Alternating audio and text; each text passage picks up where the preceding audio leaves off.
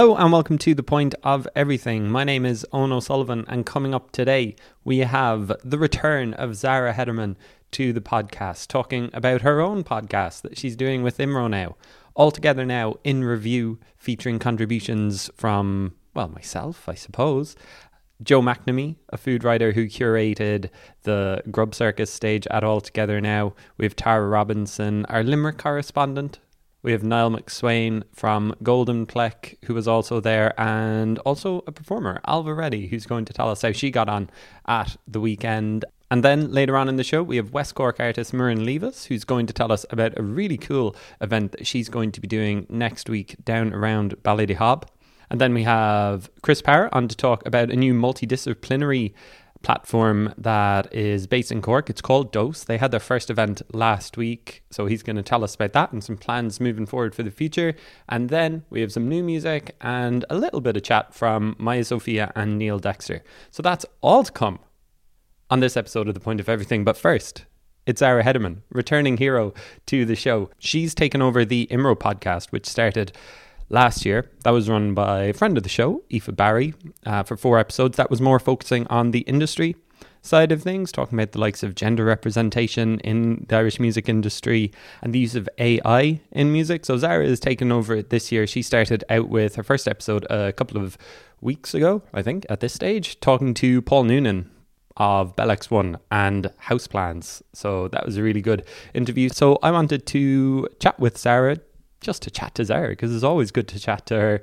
She's also started working with Pitchfork. She's done loads of reviews for loads of pub- publications and she's also the music editor of Totally Dublin. So we talk about all that and more coming up now on the point of everything. So tell me about the Imro podcast. How did you get involved in it?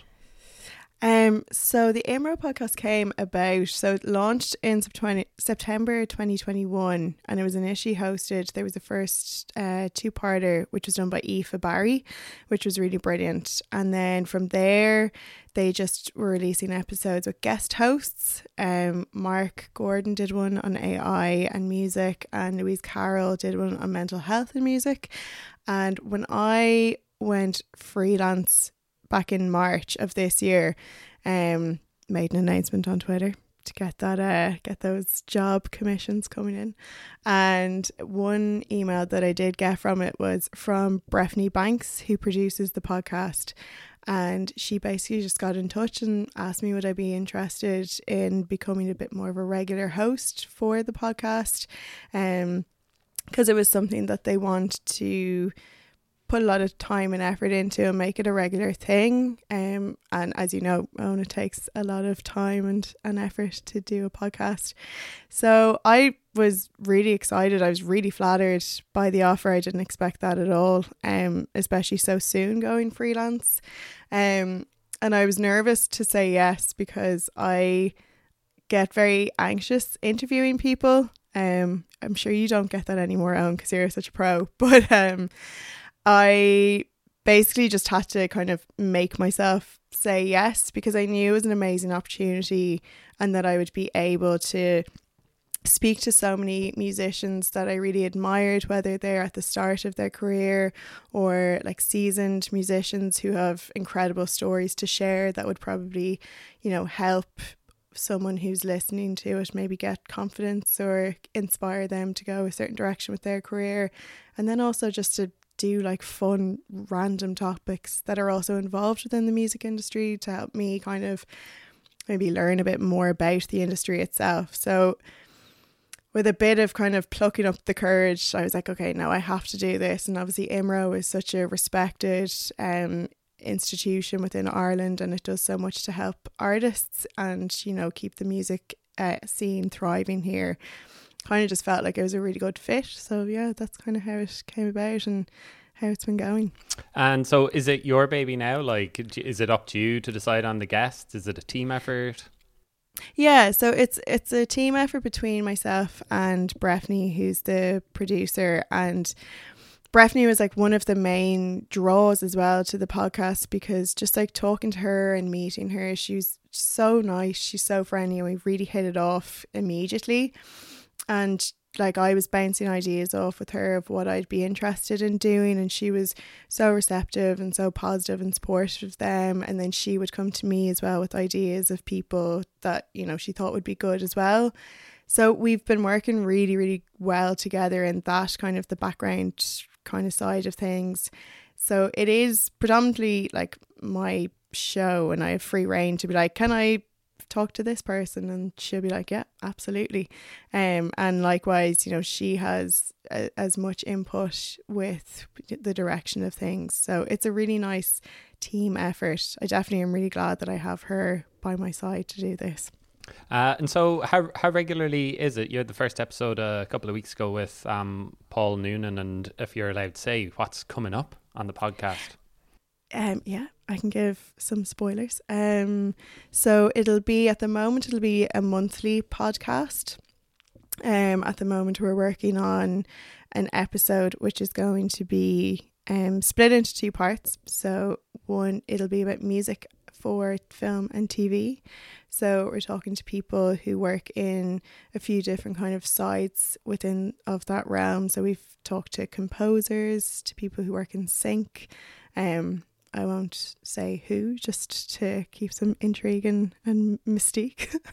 um, but yeah, so we're working on something to do with that. So that's kind of that was a new one for me, like looking at like sync and learning about publishing and you know how that works and then talking to like people who have composed music for film and TV which is really really interesting um so we'll have like different spotlight episodes as well like the Paul Noonan one where we'll be talking to artists.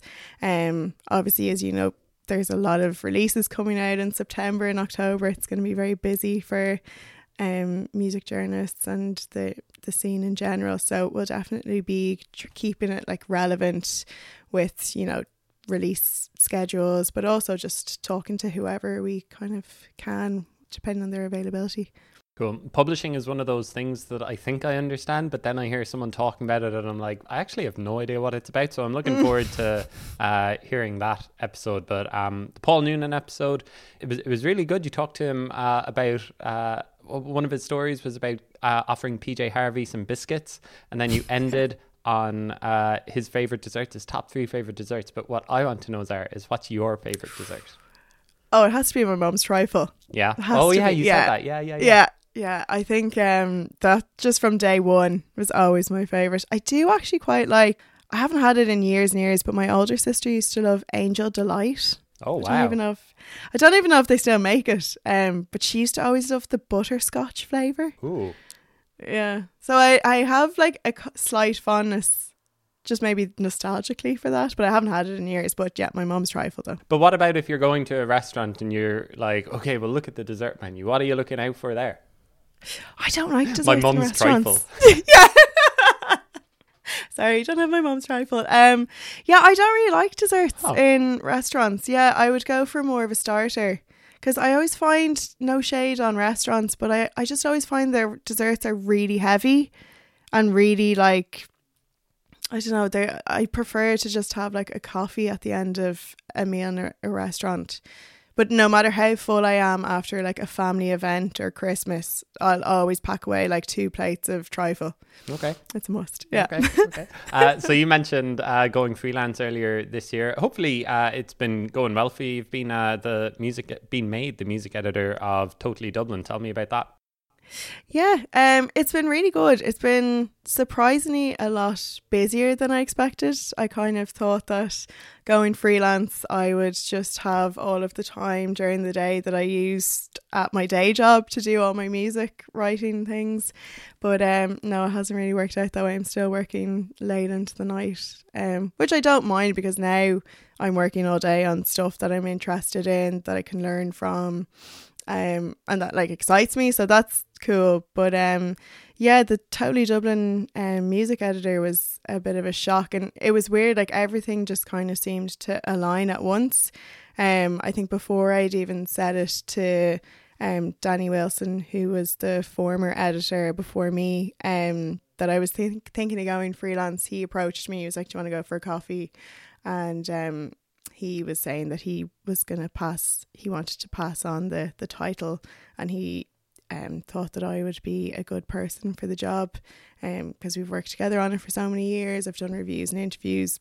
So that came about in January, and that was around the time that I was thinking about going freelance. So I was like, okay, feck it, like I might as well just throw myself into this, make a bit of a risk. I also turned 30 this year, so that was maybe just like a bit of a personal crisis. So I was like, maybe this is just the time to do it. Um, these things are aligning, and yeah, it's been great. Didn't expect it to be as busy as it's been. And it's just been great getting loads of different opportunities as well from the pot imro podcast to you know just getting to do more different kind of features than i would have previously had time for. So yeah definitely don't regret it. But i definitely do still have nights where i'm trying to go to sleep and i have a panic of like oh god why did i do this mm. but but no it's all good and you got to uh, put up a review for pitchfork earlier this summer first of all, can you remember the score that you gave Spencer Krug, uh, the guy from Wolf Parade, his album 2020 2021? and can you talk to me about the process behind doing a review uh, for Pitchfork? So I gave it 7.5 in my actual review, and I went to a 7.4 just because I think that the Pitchfork, uh, the way the reviews work, they kind of amalgamate scores and and whatnot.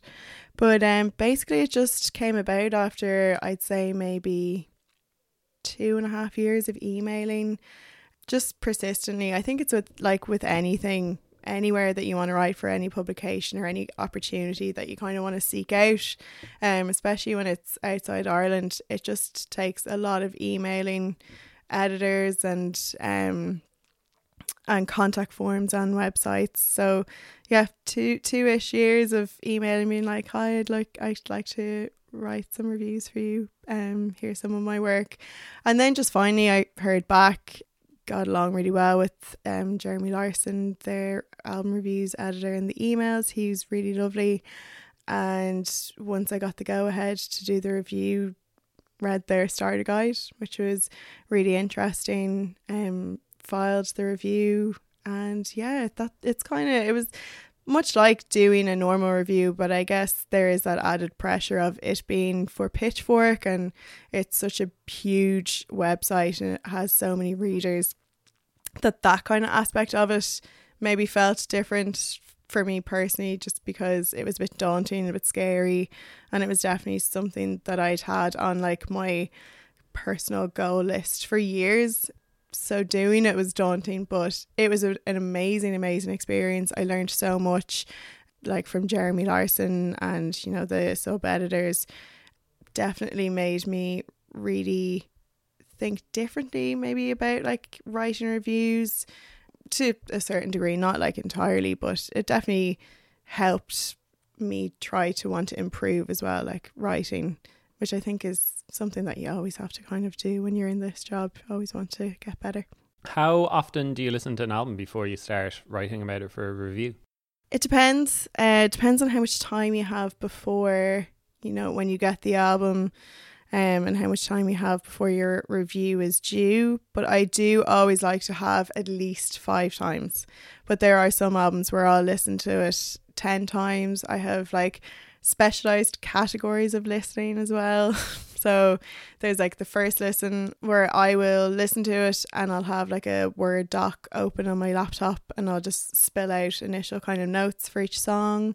Then there's a lyric listen. So listening to nothing but lyrics on the album and then like kind of a general then listen to see how everything works together. And then I do always try to listen to an album when I'm cycling, which is very bad advice. I know it's dangerous. Or when I'm out walking, just because I always find that when I like listen to something away from my desk and away from my laptop, new things kind of come into my ears or I get a new kind of appreciation for something. But yeah, it just it it depends and it depends like how much I like the album as well. Like obviously if you like something that you're reviewing, you're gonna want to listen to it more because you're not necessarily gonna get sick of it as quick as if you're listening to something that you absolutely despise and can't hate. But even with something like that, I will give it a good five listens. You reviewed Big Time by Angel Olsen earlier in the summer for Aquarium Drunkard. I, f- I feel like Angel Olsen is quite an interesting artist. I, d- I feel like this album hasn't quite hit that much and might have been forgotten about uh, this summer. Where, where are you on it now, like a couple of months on from the release? Yeah, I loved that album. Um, and I had like I loved her first couple of albums a lot, and then when all I always get confused was it All Mirrors or Lark? All Mirrors was the album from maybe like 2019 maybe or 20 I can't remember. But I really liked that. And then in between then there was just like a a variety of albums from her that just had like different takes of songs which just for me kind of halted her progression a bit as an artist. And I didn't really go back to her albums as much during that time. And then I didn't I didn't really know what to expect with Big Time. I mean, I've always been a really big fan of her voice and her songwriting, but just when I li- I remember listening to it for the first time in my house and by the end of it, it like I found it really affecting in a way that none of her other work had kind of hit me before. And I guess the story along with the album was also just really striking and made for some of I think her best lyrics. And I loved how she just so seamlessly fit into that really lush country kind of world of where like she sounds like Emmylou Harris and Patsy Cline and Tammy Wynette and also like kind of George Harrison and Bob Dylan. So a lot of people that I would really lo- love anyway. And to hear her do it in 2022 and add a kind of contemporary edge to it as well I thought was really interesting. But yeah I do I I can completely see what you mean. It has slightly maybe slipped under a little bit. When you sent me a text earlier about it, I actually completely forgot that I had reviewed it. um, and I guess that's just kind of as well the cycle of always like listening to new different things and how quickly releases kind of move on and we move on from them. But um, yeah, I loved that album so much, and I was listening to it again this morning, and it's just it's really stunning and I do think it's probably one of her most sophisticated works to date. Are you a fan of it on? Uh, I think it's okay, but uh, I've kind of gone through ups and downs with Angel Olsen over the years, and I don't, I don't think she's been great the last few years. But I'm afraid to say that too loudly because people, you know, love her. I know, yeah. I, I kind of, I completely get where you're coming from, and I, I think something that really frustrated me as well was the collaboration with Sharon Van Etten. I really wasn't a fan of that song.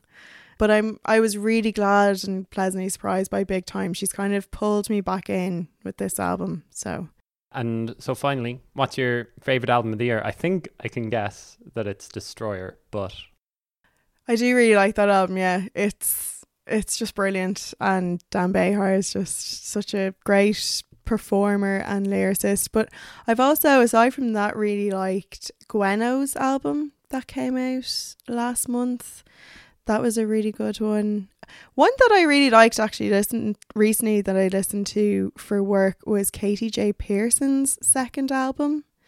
Um, I'm not sure if you're familiar with her at all, but she brought out an album last month and it was just it's really fascinating. Like her voice is so different to a, a, lot of her contemporaries and what we're hearing a lot now.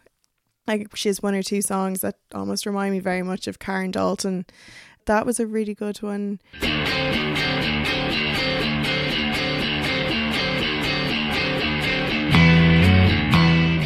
So thank you to Zara Hedderman for that. Great to have her back on the podcast. You can check out the IMRO podcast wherever you get your uh, podcasts. Just search for the IMRO podcast, just like you search for the point of everything, wherever you get your podcasts.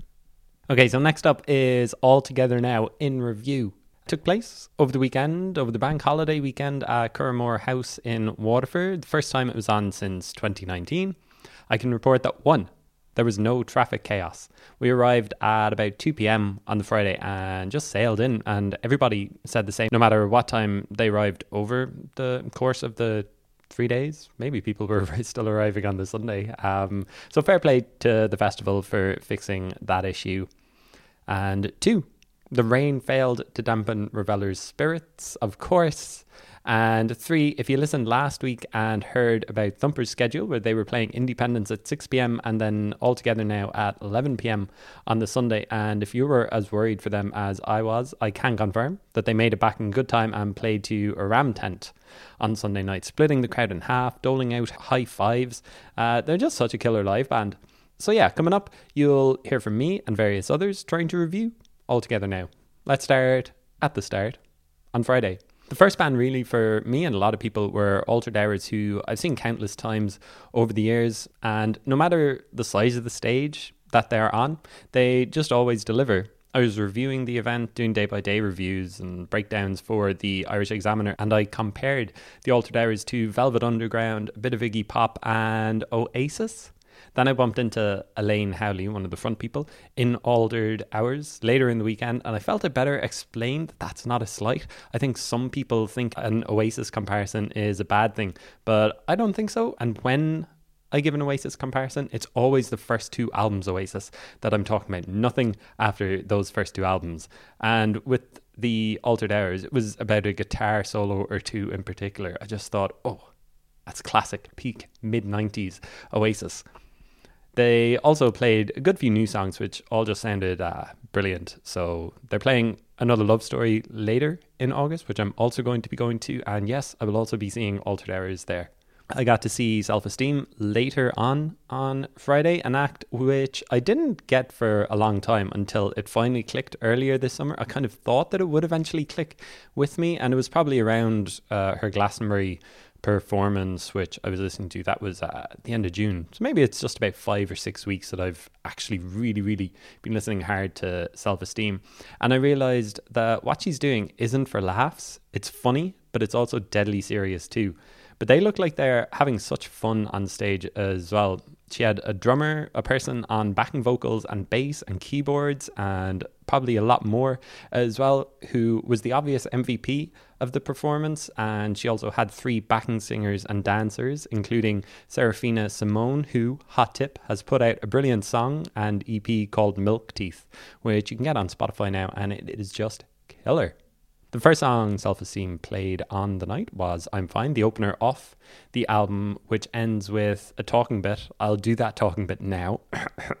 Imagine I'm a group of women talking and they say, It sounds so stupid, but it's genuinely something that me and my friends actually do. If we are approached by a group of men, we will bark like dogs and people always laugh and they're like, Haha, that's so funny.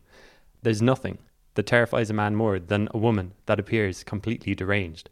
Then the song kind of breaks down and everything, and they start barking. And live, when that bit hit, the backing singers started coordinated barking. It was amazing. You could see that the crowd got through to Rebecca Lucy Taylor as well. She's played to tens of thousands of people this summer, but it's so nice to see that the crowd's reaction still gets to her. They're playing the Olympia next February, and that'll be an amazing show. I presume that they'll have new songs as well. Gilla Band afterwards on the Friday were brilliant too. They started out with their new single Eight Fivers. By the time Lawman came around and all their big songs, including Why They Hide Their Bodies Under My Garage, that incredible, incredible cover of Blawan uh, the place was just going absolutely mental. We were a little bit further back, uh, weren't down the front. I think I'm, you know, I had my birthday over the weekend, and I feel, yeah, I'm just maybe not a mosh pit kind of person anymore. Well, we'll see about that. But yeah, what a band Gilla Band are. Okay, so one of my favorite events at All Together now, far away from the mosh pit, is the Grub Circus, uh, kind of a food tent which is curated by Joe McNamee, who I work with in the Irish Examiner. It's just a load of great foodie people chatting about various strands over the weekend that revolves around food.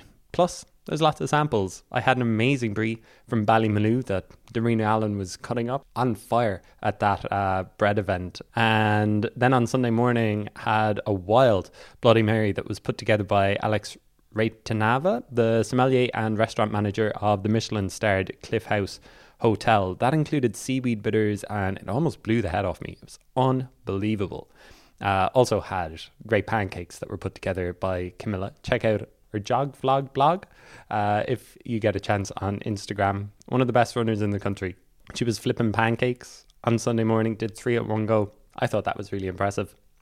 Anyway, uh, I talked to Joe, this morning about what was involved with the event and how we put together Grub Circus. So here is Joe McNamee on the Point of Everything podcast.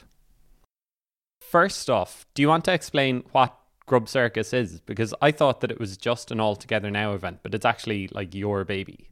Yes. Um, there's a space there for um, I suppose food food performances, food related performances, uh, events, and I was asked to program it um, back in 2018 for the very first one. So I conceived of this this grouping called Grub Circus. This um, it's like a catch-all for any kind of random madness I have. Puts manners on it, makes it seem like it's something, some sort of coherent offering, you know. But brings it all. It's like an umbrella, I guess, is uh, I suppose the best way of describing it. And how'd you get on at the weekend? You were very busy. This one was this was colossal. This one, you see. I don't think we got great support before in terms of advertising or getting the name out there. Previous years, we filled our space an awful lot at the time, but it was because we used our own network. So we went out. I literally went outside sometimes and dragged people in, and they kind of got to know it, and they were kind of going, "Hey, this is brilliant," but we knew nothing about it. So this year, I had a website. You know, a Grub Circus website, made sure there was a link and whatever advertising there was in the All Together Now stuff. And we had posters and we had programs put up outside and people were coming along. People were on site Friday. We weren't open, but loads of people were coming along, looking at the posters, checking out the space. Whenever we could, I I just tell them about it, and I mean, all you have to do is say free wine, free whiskey, free cocktails, free oysters, you know, because that's the thing about Grub Circuses. Um, I think I think we might have been asked to do like a demo tent, you know, get famous chef on stage, get him to do demo or her to do demo, and everybody in the audience sits there starving, looking at it all this, and they don't get anything to. Um, you know, one or two lucky people might get invited up to try it, that kind of a thing. Whereas, if we do a demo, like a, just a, a, an old school demo, which we rarely do, um, everybody gets to taste it. And if we don't do a demo, there's stuff for people to taste.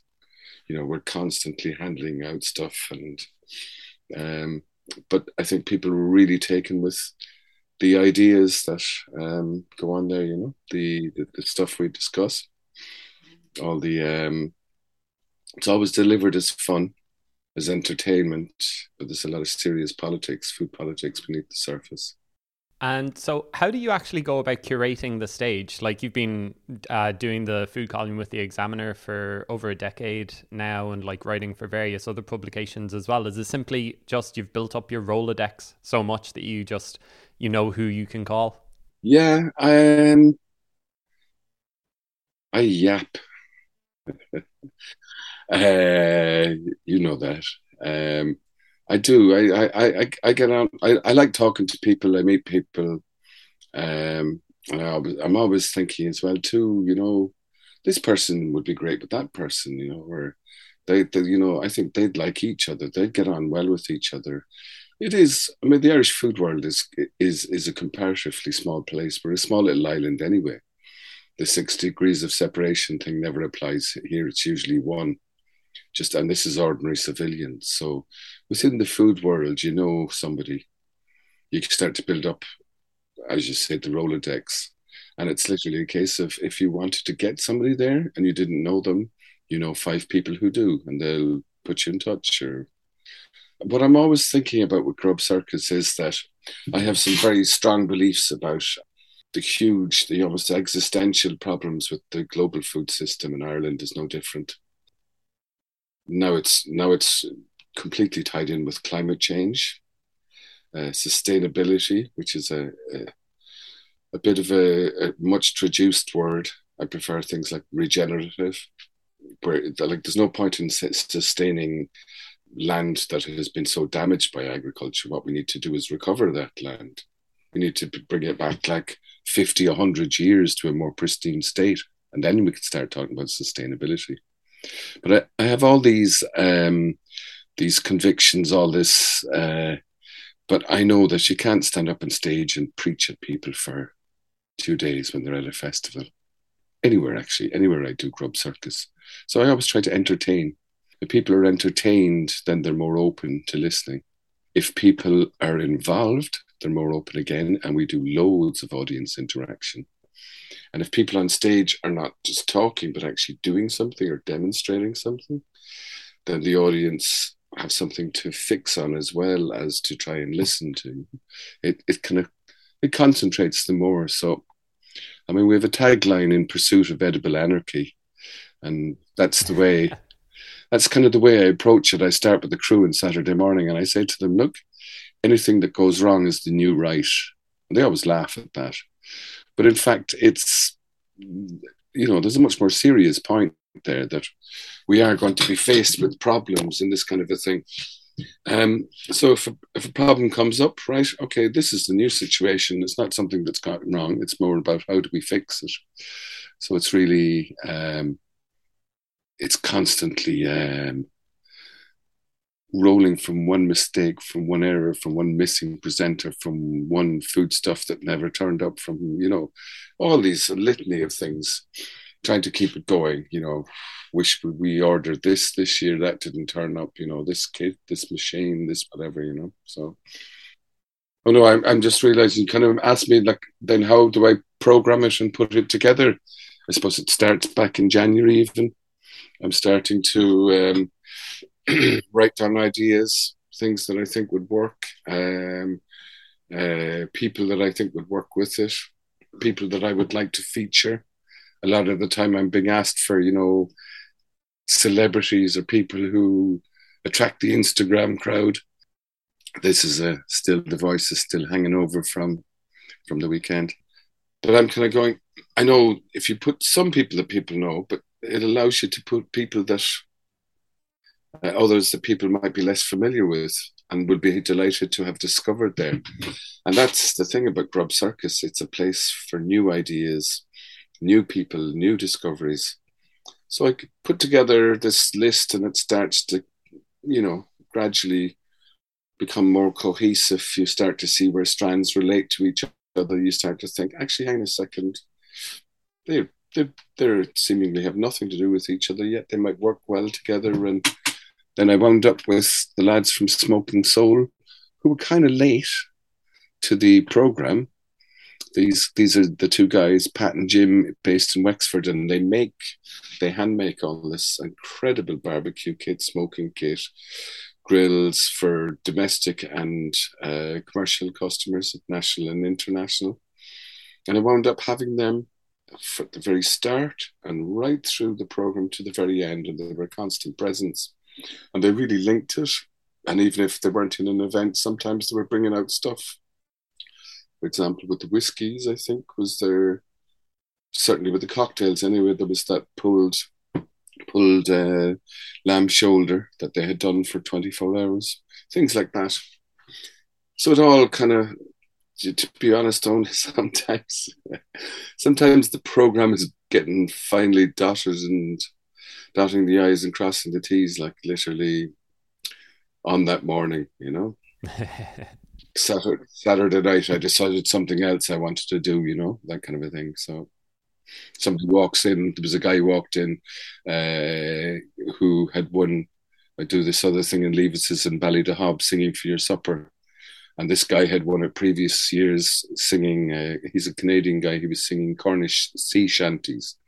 So he passed, I thought, yeah, can we get him with the seafood demo, you know? So it's that kind of way. It has it has a, a looseness So, so do you find um, keeping up with like new food people, you know, people starting new businesses or new products? It's kind of like keeping up with new music. I mean, two, two of the kind of the new names for me over the weekend that I found at um, Grub Circus were, uh, I think her name is Sarah from Seagull uh, Bakery. She has three places uh, around Waterford, and also on Sunday morning, then um, Alex Retanava, the sommelier and restaurant manager of the Cliff House Hotel, who she made Bloody Marys on the Sunday morning, which were unbelievable, like nothing else I've ever tried. Um, is is it kind of like keeping up with new music? You know, you have your old favorites, say like uh, you know, Darina Allen and um, her brother, who are also at the tent. You know, everybody knows them. But also, check out these new up and comers. You might like the sound of them as well. Well, just to go back to Darina, what I like about Darina is that an awful lot of people have uh, an image of Darina um, as this, you know, it's not you know home cooking housewife's favorite but she she's one of the most political animals i know and she is a very very serious campaigner and and really gets stuff done. And i think what she likes about coming to the grub circus is she's given a forum to really get her teeth into something uh, and to be political um, but for the younger people yeah you're you're always looking out for them you're um, and again, because it's a small community, you hear about it. Um, if if somebody is doing something interesting or, or, or, good enough, there starts to become a little wave about him. Uh, Alex, I came across um, a couple of years ago down the Cliff House, and she was she was doing very interesting stuff. Like that Bloody Mary now was wasn't tomato juice; it was tomato water. And tomato water it's, it's worth doing sometime because it's it's an incredible uh, incredibly intense flavor.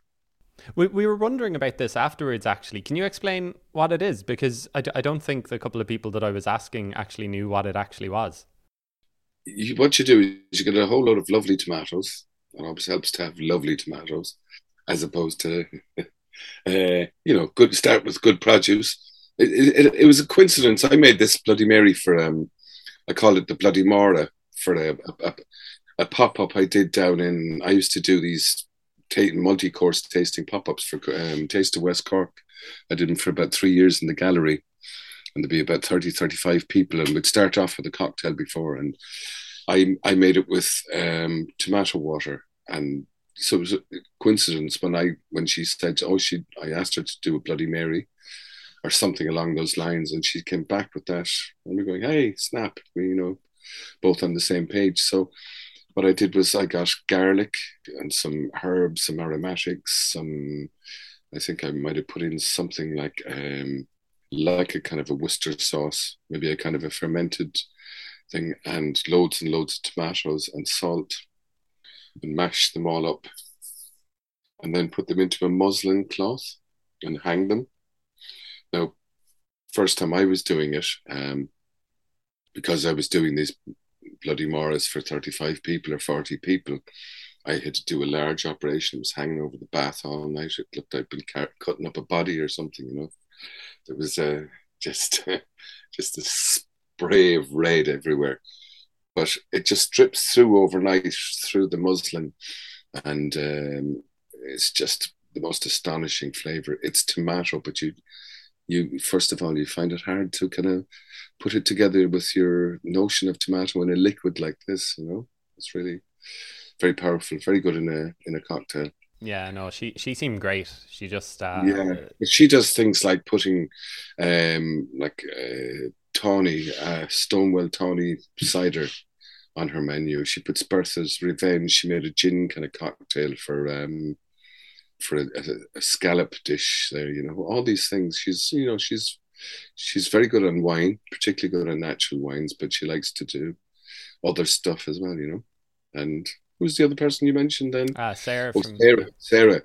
Yeah sarah sarah is now is i think she's one of the very very special people in irish food uh, not just in bread or real bread Ireland or anything.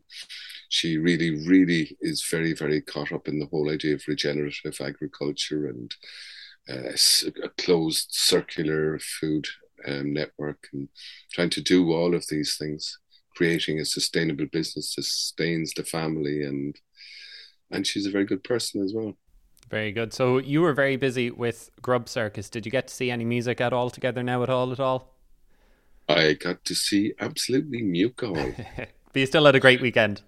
Saturday and Sunday. Well, it really was kind of it was kind of like work, you know. And no, I enjoyed the work, but I do uh, like in previous years. Yeah, I would have got to see loads of stuff. I saw a little bit, little bits and pieces on Friday night, but I think I finished at eleven o'clock on Friday night before I had my dinner, before I went for a wander, before knowing I was getting up at seven to do seven till ten or eleven in Grub Circus. So I paced myself a little this year, you know. And then Sunday night, I could feel my throat going. I thought, right, I've got a big breakdown to do. I have to strip down the place tomorrow morning and then get back to Cork and unload my van. So, do I do like previous years and stay until six in the morning? I don't think I can. I stayed out till three, but just hundred yards from Grub Circus. You know, that was it. Very good, very good. Uh, and so, what what's next for uh, for you and for Grub Circus? You've got an event at uh, Feast Court coming up. I think is it later this month? Yeah, yeah, yeah. That's that's going to be a day, a one day thing, and it will be a much more of a family friendly event. But we've done now those as well in the past, so there will be probably less of the talking heads, less of the. There will be a bit of that. We've got five Michelin stars on stage between uh, Damien Grey from Two Star Liath, uh, Rob Krawczyk, and Takashi Miyazaki and uh, Ahmet Dede, the three Cork, three of the four Cork starred chefs. And uh, Aishling from Goldie is going to be there. I think the lads from Smoke and Soul will be along as well. And various other bits and pieces then and random stuff as it comes to, you know, might sort of meet somebody walking down the street, and the next thing they know, they're involved in it. You know. very good, very good. Well, listen, thanks for uh, thanks for chatting, and hope the hope the voice and the body recovers in the next in the next little while. Can I just can I just say one thing actually yeah, that sure. I'd always wanted to do that I think made a big difference. I'm not sure people would have registered it, but I think made a big difference this year to uh, Grub Circus as well. Was um, Cookie Cuisine and the Culinary Clown Show our house oh, band. Yes. Because uh, they were really, really good. You know, you would you know them? Justin Grounds. I know Justin, kind of, yeah, from Clonakilty, yeah. Yeah, new contemporary composer, and Brian then has drummed with um, uh, Mel May and Spook of the Thirteenth Lock, and and Neve MacDonald then sang with Giant in Dublin in the eighties. Great singer, but they were they would come up with um, a tune like five minutes before an event, like and knock it out they be great for these running intros, you know, these big Don King things, like you know. So they'll be back definitely. Yeah, I anyway, I, I, I, enjoyed uh, her um, pun before the mushroom talk on Saturday. She they sang their song, and then she was like, "Okay, thanks a lot. Uh, enjoy this next talk about mushrooms. Have fun, guys." I thought that was very good. cool. Listen, Joe. Thanks. Thanks a lot for chatting. My pleasure, On Talk to you soon. Take care. Bye bye.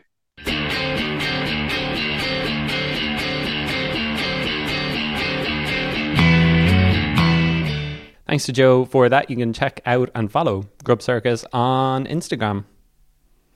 And so now we're on to Saturday of All Together Now, which was all about Nick Cave and the Bad Seeds. You can read my review on the Examiner for more specifics, but I thought it was just absolutely sensational.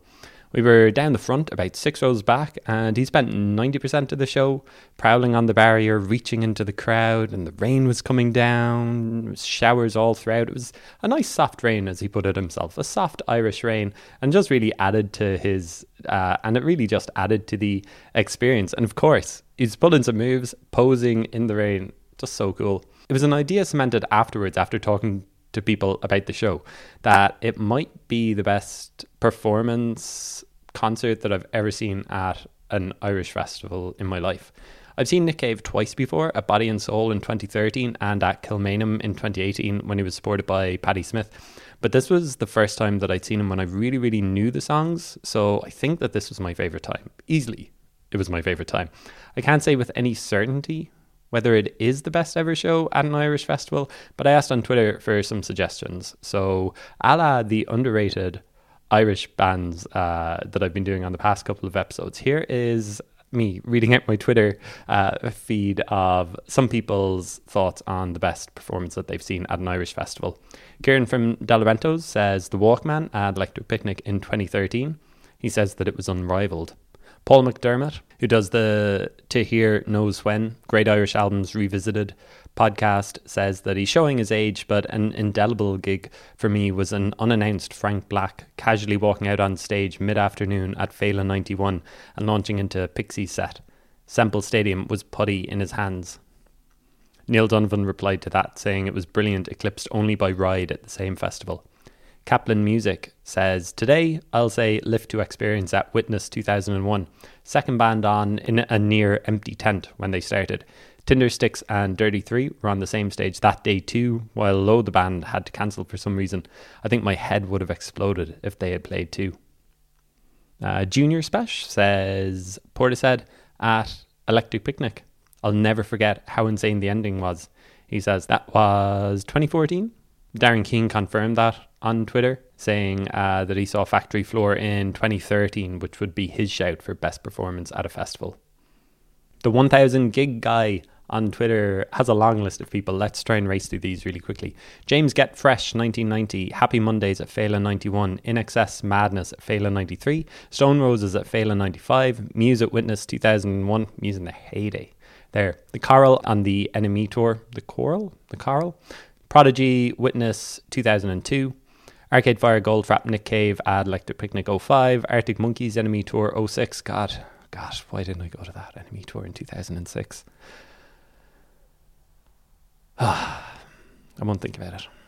Amy Winehouse at Oxygen 2008. Breed was also at that. Um, I don't think that she would say that that is one of the best performances ever. I think a lot of people would say that Amy shouldn't even have been on stage then.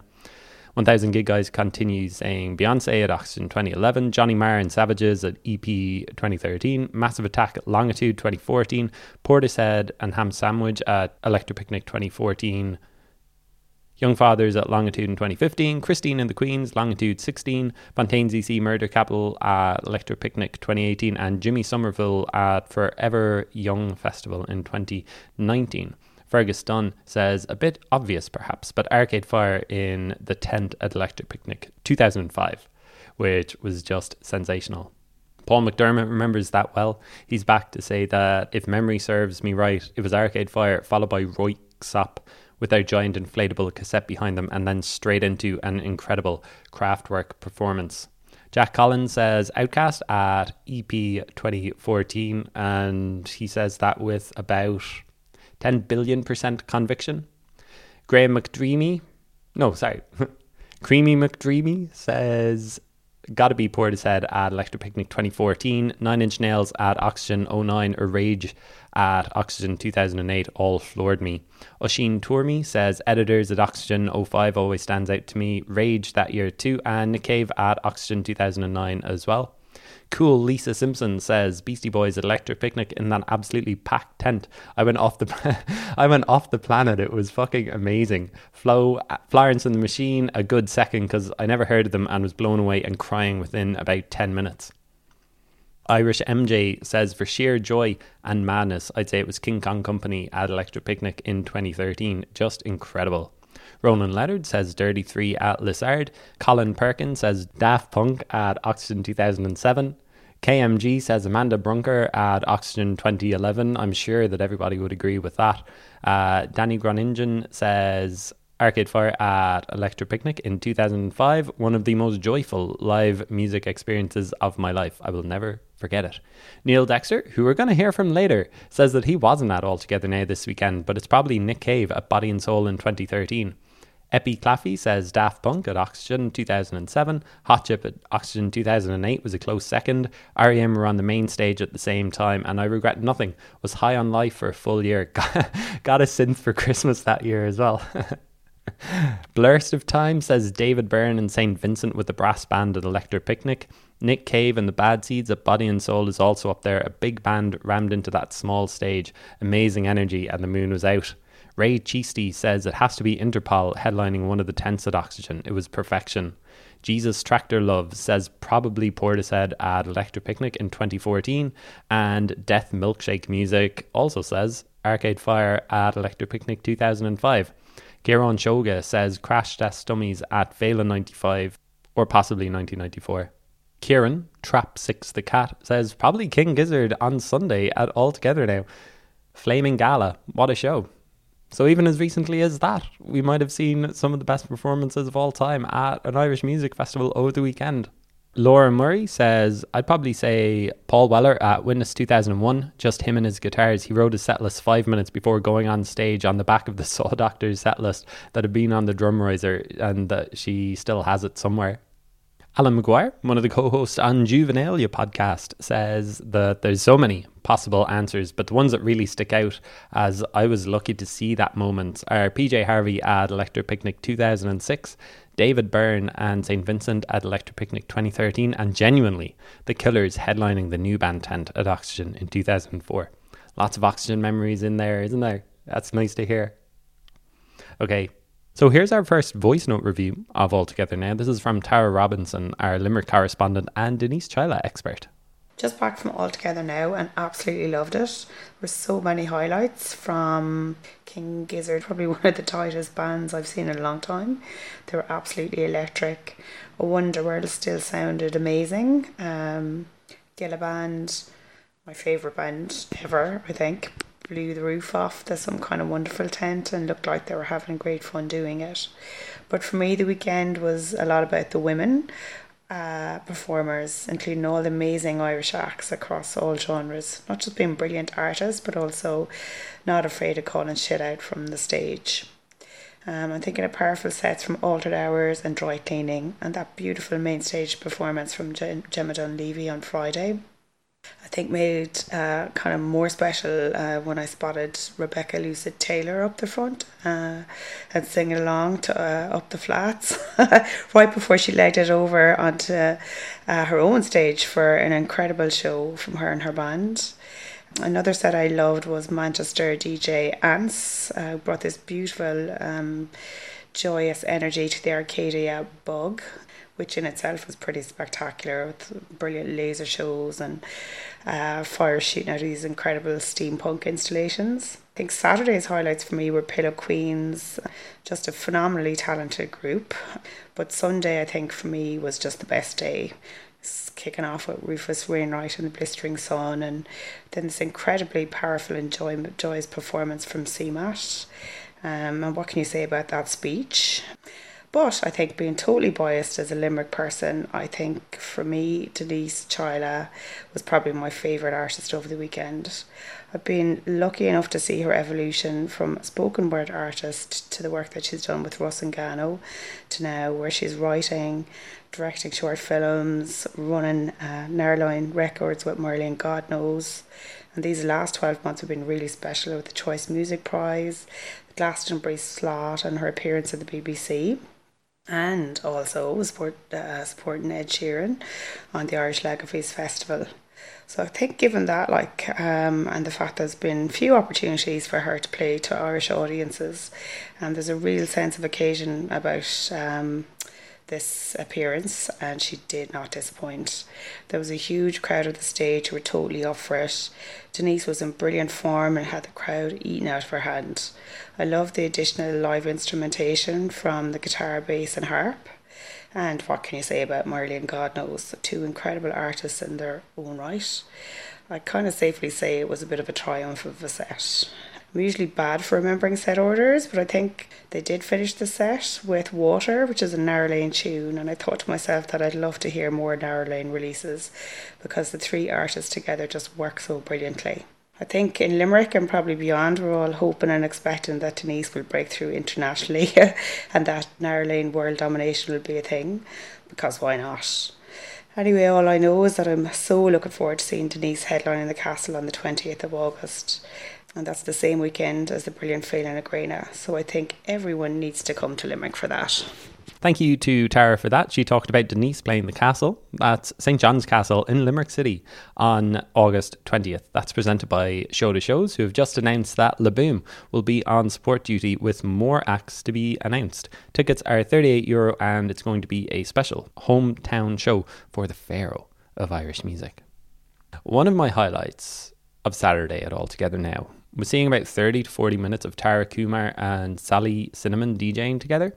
It's that thing where you're wondering what kind of music you want to go see. And you know what? a pop heavy set was exactly what we needed heading to midnight on the Saturday. The best moment was when Tara dropped, I think it was Tara who dropped Push the Button by Sugababes. It's one of those songs. I don't know if you know like the start of it, but you know, uh, I haven't heard it in a long time. And we all knew the words, but we didn't know what song it was uh, until the chorus hit, and the place went crazy. Uh, I love how you can predict what's going to be a standout festival moment, but I'll remember that for a long time. And I've been playing Push the Button since I got back from Waterford.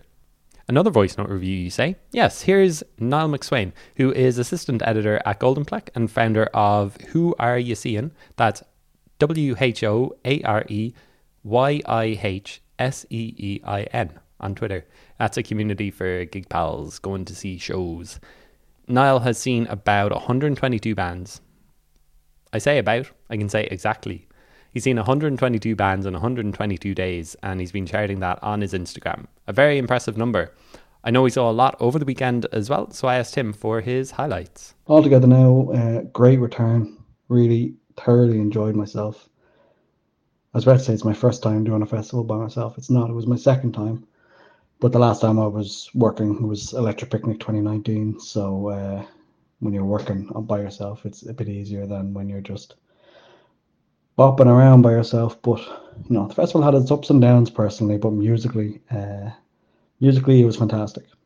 Highlights, where to start? I, I, suppose I should do it in chronological order. It's the easiest way to do it. Uh, Friday highlights were Maria Kelly in the Live on the Lawns tent. Yeah, it was just a perfect beginning, early evening, perfect beginning to the weekend that album has been a um, some of the in between has been a bit of a kind of a crutch over the past year. It's a stunning album, and that was my my first time seeing it live in full, and yeah, couldn't have thought of a better start to the weekend. Dry cleaning were on after that. They were as good as always. Not much I can say about them, but they're just so good live. You know, I, I really enjoyed their singles and their and their album, but they they take a new form in the live setting, and it's just fantastic. The absolute highlight of Friday night was the incredible self esteem Rebecca Lucy Taylor. She is just an absolute powerhouse of pop. It's my sixth time seeing her live and just gets better and better and better and the reaction to her gets bigger and bigger and bigger. I'd be amazed if she's not main staging all the festivals next summer, um, because the reaction, the adoration from her and from the crowd, just second to none over the weekend. Absolutely incredible. Saturday, I, I can't even remember who I saw on Saturday now. Uh, Sorcha Richardson, uh, a neighbour, a next door neighbour of mine. I've known her since she was very young, and I've always followed her career for 10 years now. So it's amazing to see what she's become. Such a great songwriter, and the band that she's built around her are just so solid. Uh, all the new songs, especially the title track of the album, uh, Smiling Like an Idiot, are just wonderful sounding. Uh, she's gone from strength to strength. Who else did I see on Saturday? shame, you know, London post punk. I, I still believe that, you know, everyone loves Fontaines and Murder Capital and all those bands, girl band, or sorry, Gilla Band. But I still feel that Shame, when it comes to a live gig, Shame are, are eons ahead of the rest of them. There's just something about Charlie Steen's energy and stage presence that just elevates their music beyond everyone else in the same scene as them. So yeah, that was there was some sweaty, sweaty mosh bits that night. I gave Nick Cave a miss. I've seen him a couple of times before and just wasn't overly enthused, but I, I'm hearing that I missed out big time. But what it did allow me to do was to get a front row seat for the surprise Saint Sister gig live on the lawns. Uh, I've said it time and time and time again on Twitter that I genuinely think there's no more consistent or better musicians in Ireland. They are just stunning every single time I see them live. Absolutely beautiful. So good that I decided to go to bed afterwards because that was like pinnacle of music for the night. On Sunday, um, I mean, I'm sure I don't know how many other people you have contributing to the podcast today, but everyone's going to mention CMAT. I was front and center, up against the barrier, next to a screaming Canadian fan who is by far and away the biggest CMAT fan I have come across so far, which is saying something. Incredible set, incredibly proud of the way she spoke before playing I Want to Be a Cowboy Baby. Ireland's best by some distance. The other highlight from Sunday was UK band called Caroline. God, how to describe Caroline? Released their debut album earlier this year. It's absolutely stunning. There, I think there are nine piece. You know, there's violins, there's guitar, there's drums, saxophone, all sorts, and they kind of play like a like an orchestra without a composer. It's just mind blowing to watch. Um, unsurprisingly, they're signed to Rough Trade. Their album was produced by the same people who produced uh, Lankum's album. Very similar vibes, but obviously different styles of music. Highly, highly recommend listening to them. They said they'll be back to Ireland soon, and that show is now the most unmissable show uh, in the near future. So yeah, keep an eye out. Caroline were great. The festival as a whole was fantastic. Great to be back after three years and roll on 2023. Thanks to Niall Mac Suain for that. My Sunday, like you've heard, was all about CMAT and Denise Chaila on the main stage, one after the other. They love each other too, and there's some great pics of them together on CMAT's Instagram if you head over there. You might have heard about the controversy about a couple of speakers with anti trans views who had been booked to appear at the festival. CMAT had issued a statement on Instagram saying she was extremely sad and angry about the booking, and ATN also issued a statement saying the speakers do not align with the views of ATN Festival. We wholeheartedly and unreservedly apologise to all our festival community, artists, and supporters for any hurt or anguish caused. We support trans rights. It is as simple as that. CMAT on Sunday then made an impassioned speech before the last song, I Want to Be a Cowboy. I took a video of it, which you can watch in three parts on my Twitter, but here is the audio in full. I had a friend who, I think about a year and a half ago, I, I wasn't friends with him at the time, but I became friends with him since. They messaged me to be like, hey, I hope this isn't weird, I just want to tell you something. Um, I recently started transitioning and yeah, yeah, they, they really slayed. They really slayed with that, first of all. Uh, they said, I recently started transitioning, and every time I inject myself with testosterone, I listen to I Want to Be a Cowboy Baby. and, and they said that it's become a theme tune for finding themselves. And I think that I think that that was the first time that I ever felt like I did a really good job or something.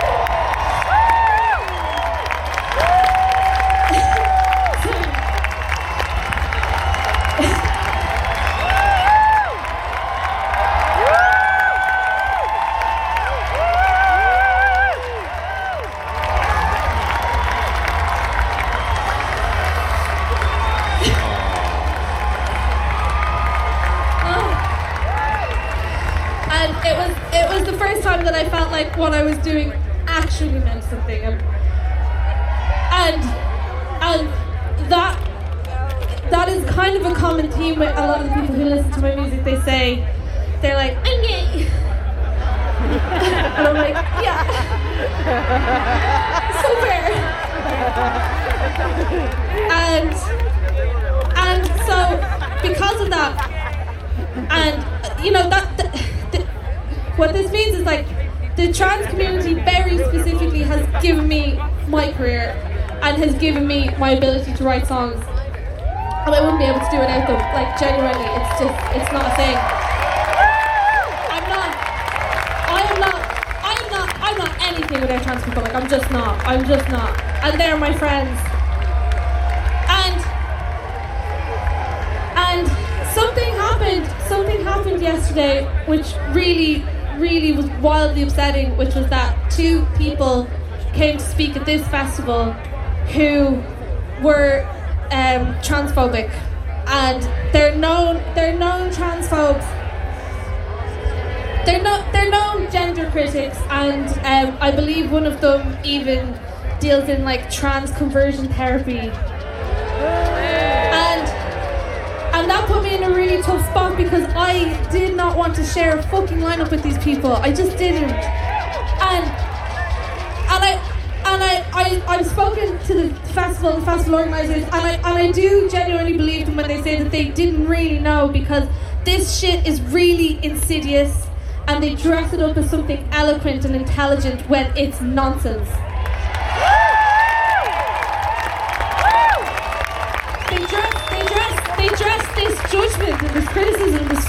Drivel up in such a way that, you know, someone who maybe hasn't thought twice about it will think, oh, yeah, like this person seems smart. They seem to know what they're talking about. I'll latch onto this, and they don't know any better. And I don't, I don't want any, I don't want anyone to be fighting on anyone, and I don't want to be combative in my speech here.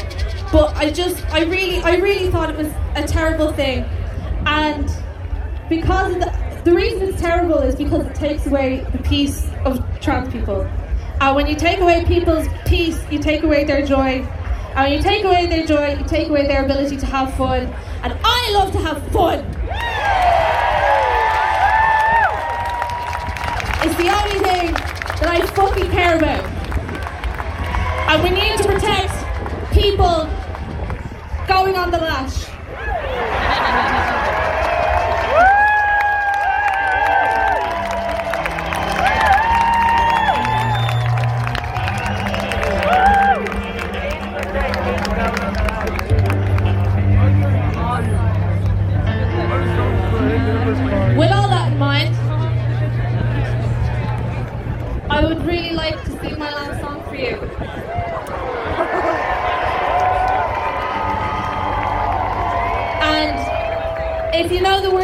Song, I'd really like you to sing along. If you don't know the words to this song, I have a special request. I would like you to two step like this.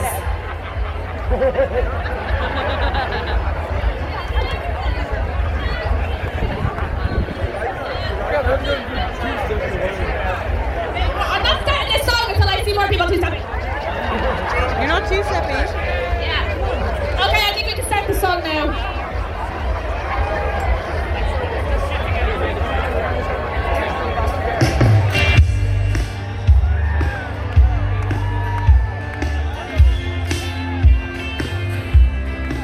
What an amazing speech and performance by CMAT. What a hero. I hope she's proud of that speech because it was beautiful and she's getting, getting a lot of love about it online as well.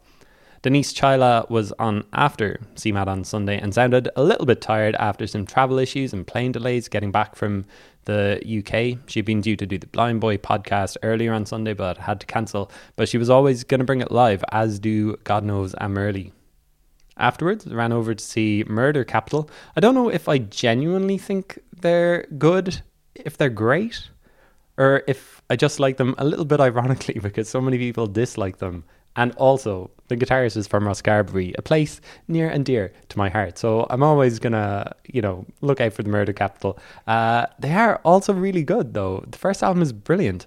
Um, the new stuff I was a little skeptical after I heard the first single, and it doesn't quite stack up to the older stuff live at the moment. We'll still wait and see what they actually come out with uh, with a new album. And yeah, the performance, some of it feels a little too thought out and cliched, like directing the crowd to get a pit going or something like that, you know? Um, but yeah, still good, still good. And all round, just a great weekend. Would recommend it going forward. Uh, it didn't feel too busy, so I wouldn't be surprised if there's maybe a larger capacity in 2023. But there's just so much happening from the Grub Circus to the All Curious Minds talking uh, stuff that was on to just so many performances, stuff that was happening around the fields, impromptu uh, events as well. And yeah, Ailbhe Reddy was one of the busy musicians at All Together Now now based in London. She was over for the weekend where she played a couple of sets across the three days, including her own solo set on Friday, and then with Elaine Mai and numerous pals on Sunday night. You'll hear a little bit of Ailbhe's new single, A Mess, now. Very excited for a new album, which is already in the can after again recording with Tommy McLaughlin up in Attica Audio Studio in Donegal. And yeah, then you'll hear about Alba chatting about how she got on at the weekend.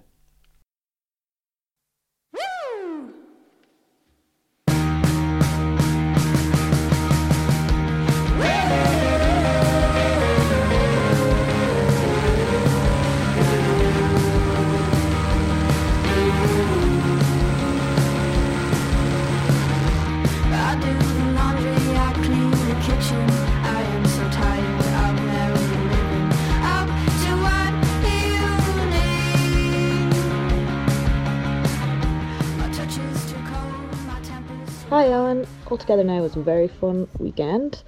Uh, I left on Friday afternoon trying to give myself a bit of time to, I suppose, chill out and relax before my set, which was at about 9.45. Um, I actually got a flat tyre in the motorway, which completely scuppered my plans, and I ended up waiting for the AA to save me. um, and it took about two hours then to go off the road. So instead of relaxing, I ended up pretty much going straight from the car park to the stage and playing. Um, I played in the lawn stage, uh, just a little solo set, which was really, really, really lovely, and ended up having a full house and a lovely crowd. Um, everyone was extremely attentive and friendly, and yeah, really, really, really nice. Uh, it was the first Irish festival I played in a really long time. So yeah, it was really, really beautiful other than that, I then kind of hung around for the weekend and uh, saw loads of great acts. Saw the Glass House do their Kate Bush and Prince reimaginings on Saturday afternoon, which was fantastic. I really enjoyed that, especially Wuthering Heights that Jess Kav absolutely smashed. She did an amazing job of that song. Yeah, really, really, really beautiful. Um, later on, I went to see Junior Brother, who's always amazing. Pillow Queen's always amazing. Uh, Sunday, I saw CMAT and Denise Chaila, who were both absolutely incredible. Really great turnouts for both them as well. Sunday was obviously a gorgeous day as well, so really nice day spending it in the sun, sitting around and, and chatting with everybody, and um, yeah, just having the crack. Um, and then I played with Elaine Mai later that night at about 10 o'clock, which was really, really, really lovely. Um, again, great crowd. It's always such a different crowd to what I played with on Friday, obviously. Um, a lot more rowdy, but like really, really, really fun. I was playing it with uh, Sinead White, uh, Mary, Mary Kate, May Kay, and uh, Elaine herself, and it was just really, really, really good crack. I always really enjoy those sets just because it's completely different to my own. Uh, so yeah, it was really brilliant. I drove home after that, and that was very tiring. I did not think it was going to be so exhausting. Uh, but yeah, it was a really beautiful weekend all in all. Um, the Saturday was pretty pretty tricky with the rain, but uh, there were lots of places to hide and have a few drinks instead of braving the weather. So thanks to Joe, Tara, Niall, and Ailbhe for talking to me about All Together Now. But that's in the past now. All Together Now is done. It's all about what's coming up in the next few weeks. And first, here is a cool event that was only announced a couple of days ago and is happening next week, and it just sounds so cool. Ballydehob Jazz Festival is delighted to partner with local artist Muireann Levis to present her sound installation Inbhear, an exploration and a celebration of the soundscape and identity of Ballydehob. Inspired by the Irish Bell na Dá Cob, mouth of the two rivers, it navigates the Nachán and Rathroer rivers at the heart of the village. To experience this surround sound installation, attendees are invited out into the water by pedal boat for a playful engagement with their local environment. How cool does that sound? It takes place August 11th to 15th. That's Thursday to Monday at different times from 4 p.m. to 8:30 p.m. and it lasts about 3 hours. You can get tickets on Eventbrite and the link to the tickets is in the show notes. I asked Muireann to tell us about the idea behind the event and what people can expect. She also sent me a minute long droney bit, her words, which you'll hear at the start and the end. So here is Muireann Levis explaining what Inbhear is all about.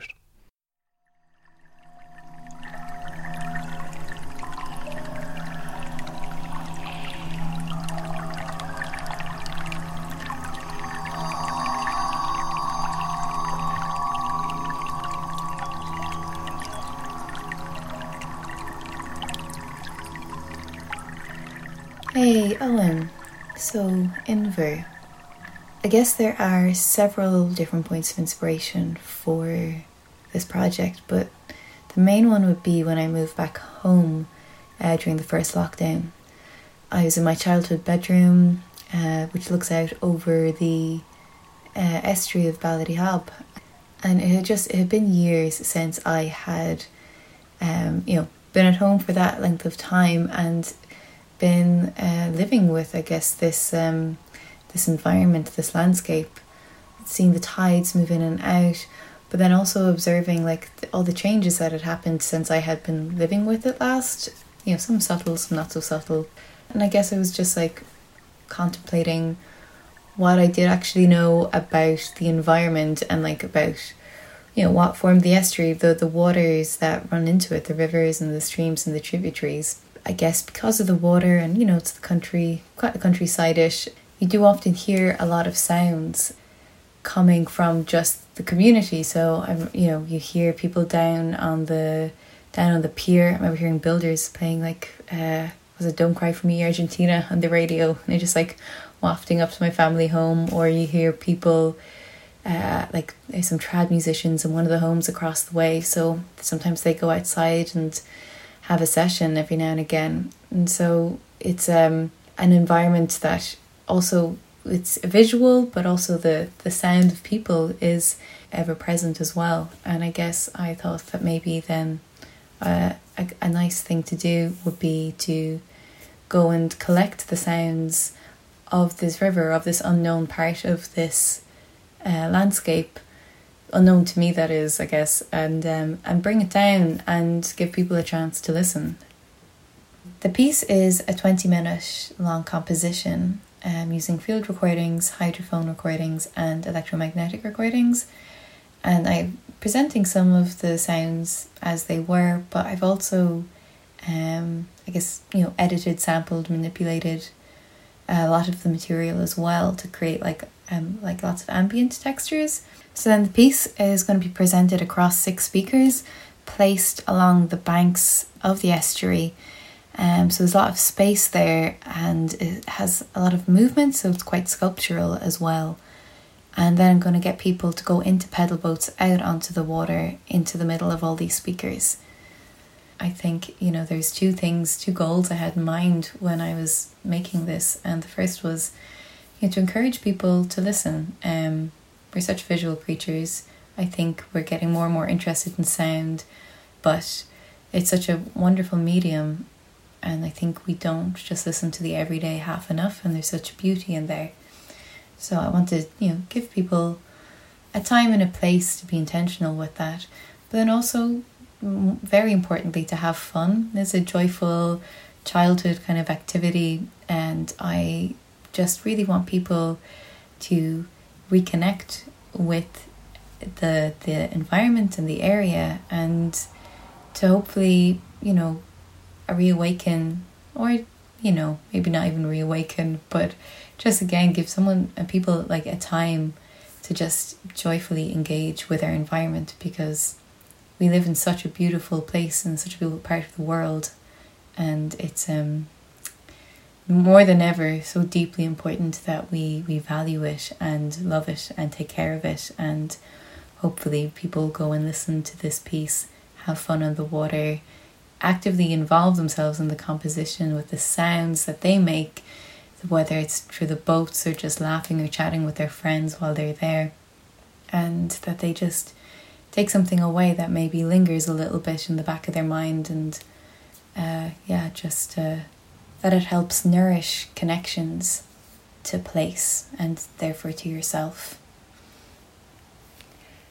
So next for me musically, um, it's going to be getting back into performance more. I have spent, I guess, the last couple of years, um, just sitting uh, behind a laptop and exploring things from there, um, which has been a lot of fun.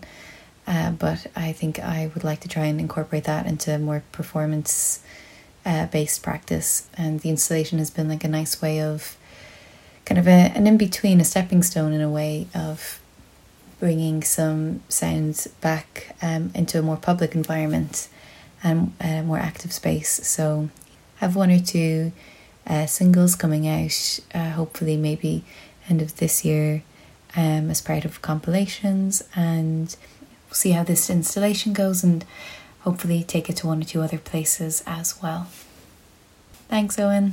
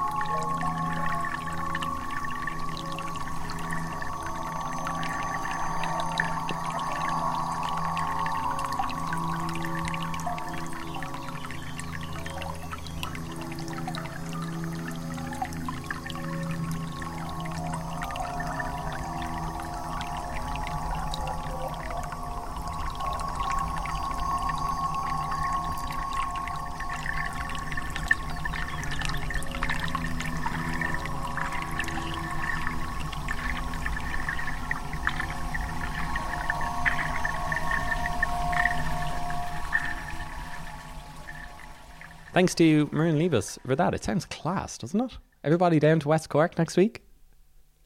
Now, Dose is a Cork based multidisciplinary platform creating spaces and events for local talent, the diaspora, and artists based in Ireland. It's only just started up. You can follow Dose Cork, all one word, on Instagram where they explained why they started Dose. They say between the lack of venues, investment, the flight of local talent, and the ever increasing costs of rent and living, it's becoming a serious challenge to foster and grow the creative arts in Cork, as is the case countrywide. And it's all a bit of a wait for it dose at the moment. With all that in mind, we decided to fire up this platform.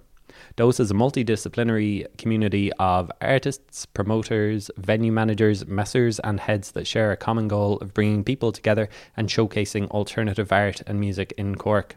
Uh, they say that since the year 2000, quoting Give Us, Give Us the Night research, around four in five nightclubs have closed in Ireland, an 84% drop. Cork has been no exception, with many clubs, venues, and art spaces closing in recent years, such as the Print Shop, Camden Palace, and many more.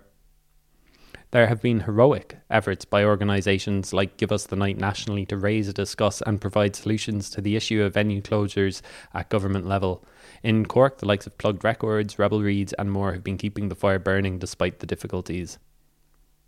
So, what Dose is aiming for is a community and space to give people a place to dance, to listen, and to experience something different. Events that focus on local talent, fair treatment of artists, and clawing back venues for culture. Creating something to draw back Ireland's talented diaspora and giving those that remain a reason to stay. Chris Power is one of the folks behind it. I asked him why they felt Dose was needed, so here he is chatting about why. We decided to start the Dose project officially probably in June, but we had been planning previously to do something um, with an international artist from about Christmas. So we were trying to book this artist. We'd had to like fees agreed and stuff, and dates agreed, venue sorted, everything, and we were having some difficulty getting confirmation of flights and dates. And obviously, with the airline thing at the moment, the prices were going up and up and up, and we weren't getting anything really like. So, after open year, myself, Nevin, uh, Nevin O'Keefe, that is, um, Roy Stam, Michelle DeLay, and Ollie McMorrow. Um, Ollie is obviously Doubt, who runs the label Floyd, Headroom King from Cork, if you don't know. And the, the rest of the guys are artists, promoters, um, DJs, you know, the usual Cork thing, you know, people doing a little bit of everything. Um, we were talking, having a few points after open air, and Ollie had played a really standout set at open air, and we were all talking a bit, and we just kind of said to Ollie, who's been a friend of mine for a few years and a friend of some of the other lads for much longer than that. Like if we just asked him if he'd like to play, if he'd have the date. We'd already spoken to Rob, uh, Rob Rua, that is from Foxy Jangle and Rua Sound, formerly of Dub Culture, and Jonesy, who's Connor Jonesy, um, also of Dub Culture and Rise Up, to do the gig previously. they said they were down. So that kind of was the first, the advent of the first gig. Um, and I suppose the reason why we'd started thinking about this in general was like massive frustration having come home here from Lisbon. I'd been living in Berlin for five years prior, and there just seemed to be so much more going on everywhere except for Cork. And after having a few points of Christmas with Nevin, we were kind of thinking like we have to try and do something here, try and find spaces, whatever we can, and just make the lineups, I suppose, so good that people will come. Obviously, the situation in Cork is incredibly dire at the moment and has been regressing that way for the best part of the last decade, really, since the closure of the pavilion in 2014, I think it was. Things have been kind of going south. So yeah, that was that was the first part of it, and then we kind of felt like there, you know, the community around Cork of artists, musicians, um, and just general heads and stuff. Like there was all they're there, you know, people are still there, and we wanted to try and be a force that was able to rally people around it and, and kind of unite the community of people who are doing interesting things and you know people who wanted to go out and be able to have a dance at the weekend basically. And I suppose thirdly there is this idea of trying to claw back some of the spaces in the city. Uh, if you go for a walk around Cork at the moment it's, it's fairly depressing. Coming in from my side of the city I'm currently talking to you from my uh, family home in Bishopstown the amount of buildings that are closed, like when you come in through Washington Street or the, the Grand Parade, just boarded up buildings, pubs, spaces like that up for sale, shops closed. We wanted to try and take some of these spaces back to be, I suppose, cultural hubs or spaces where we were allowed to put forward Irish art, Irish music, specifically Cork, Cork stuff as well, uh, but not not limited to just artists from Cork. Um, so there was, there was quite a lot of passion over those few points that night after open air uh, in Fionn and we, we just felt like we were in a position to maybe do something. Everyone has kind of got their own niche skill in the promotions team, so I, I feel like everyone works quite well together, and we're looking forward to trying to do things maybe every month, like really push, push forward, and I suppose yeah, put decent lineups together, fair lineups, balanced lineups as much as possible and give yeah give people something to look forward to at least once a month in Cork. So Dose had their first night at the Spailpín Fánach in Cork on Friday, July 29th. It was Doubt, Rob Rua and Jonesy who was playing, so I asked Chris to tell me about how it went and what's next for Dose. Hey Owen, thanks for getting in touch again. Um, sorry about the ridiculous traffic noises coming from my window. I'm back in Lisbon um, since Sunday night.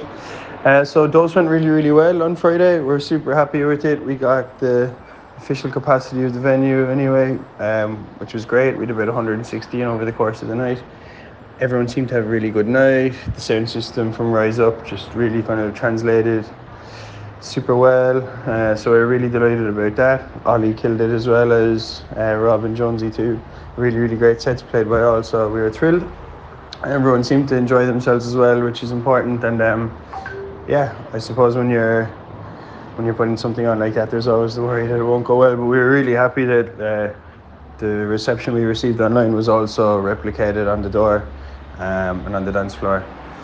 So going forward, the next gig we have planned is going to be on the 27th of August in Teesside, uh, which is a new venue run by Alva Cunningham, um, I think, as well, with some help from the council and stuff. It's over there next to the Bridewell? It's an outdoor venue, so fingers crossed we'll get the weather for it. And we'll have Frog of Earth and Sean Bean, uh, both from Where the Time Goes, and also a third surprise act as well, which we'll announce together with the, the two lads in the coming days.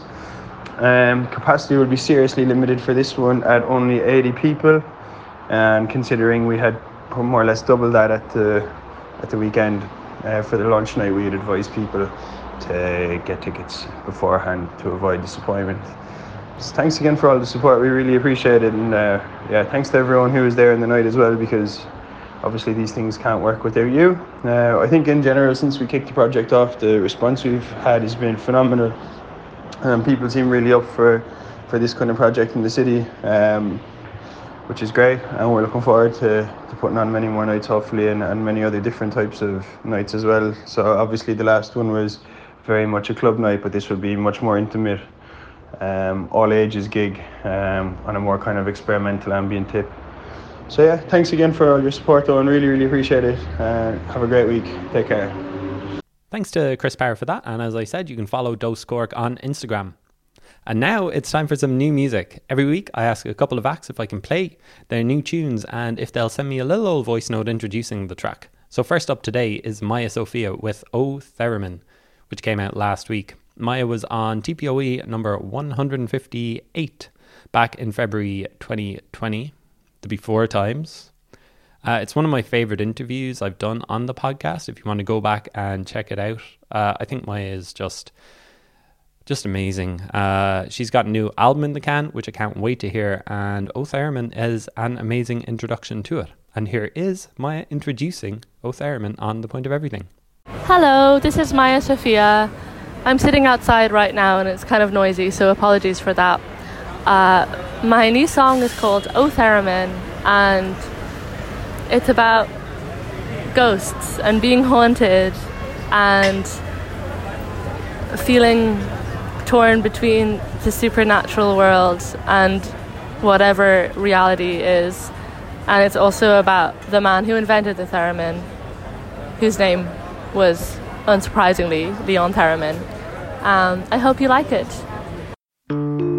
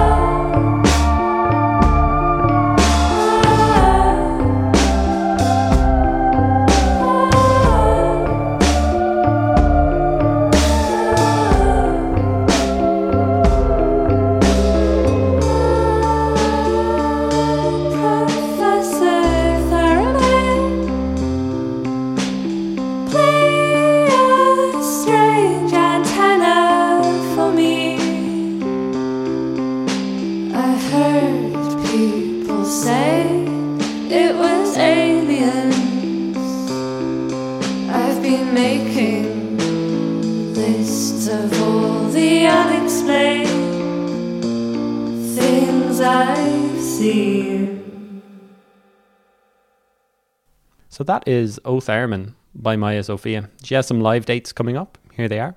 Get your pen and paper out. August 5, she's playing The Slaughtered Lamb in London. Jeez, what a name for a venue. She's playing Cleere's at Kilkenny Arts Festival on August 11, Pharmacia in Limerick on August 13th, Collins in Cork on August 14, Prim's Bookshop in Kinsale on August 15, Laoghaire Folk Festival in Dublin on September 10, and Night and Day Festival at the end of September. That is the 25th. And so after Maija Sofia, next up we have Neil Dexter, who was also on the podcast. If you want to go back and check him out, he was on TPOE episode 205.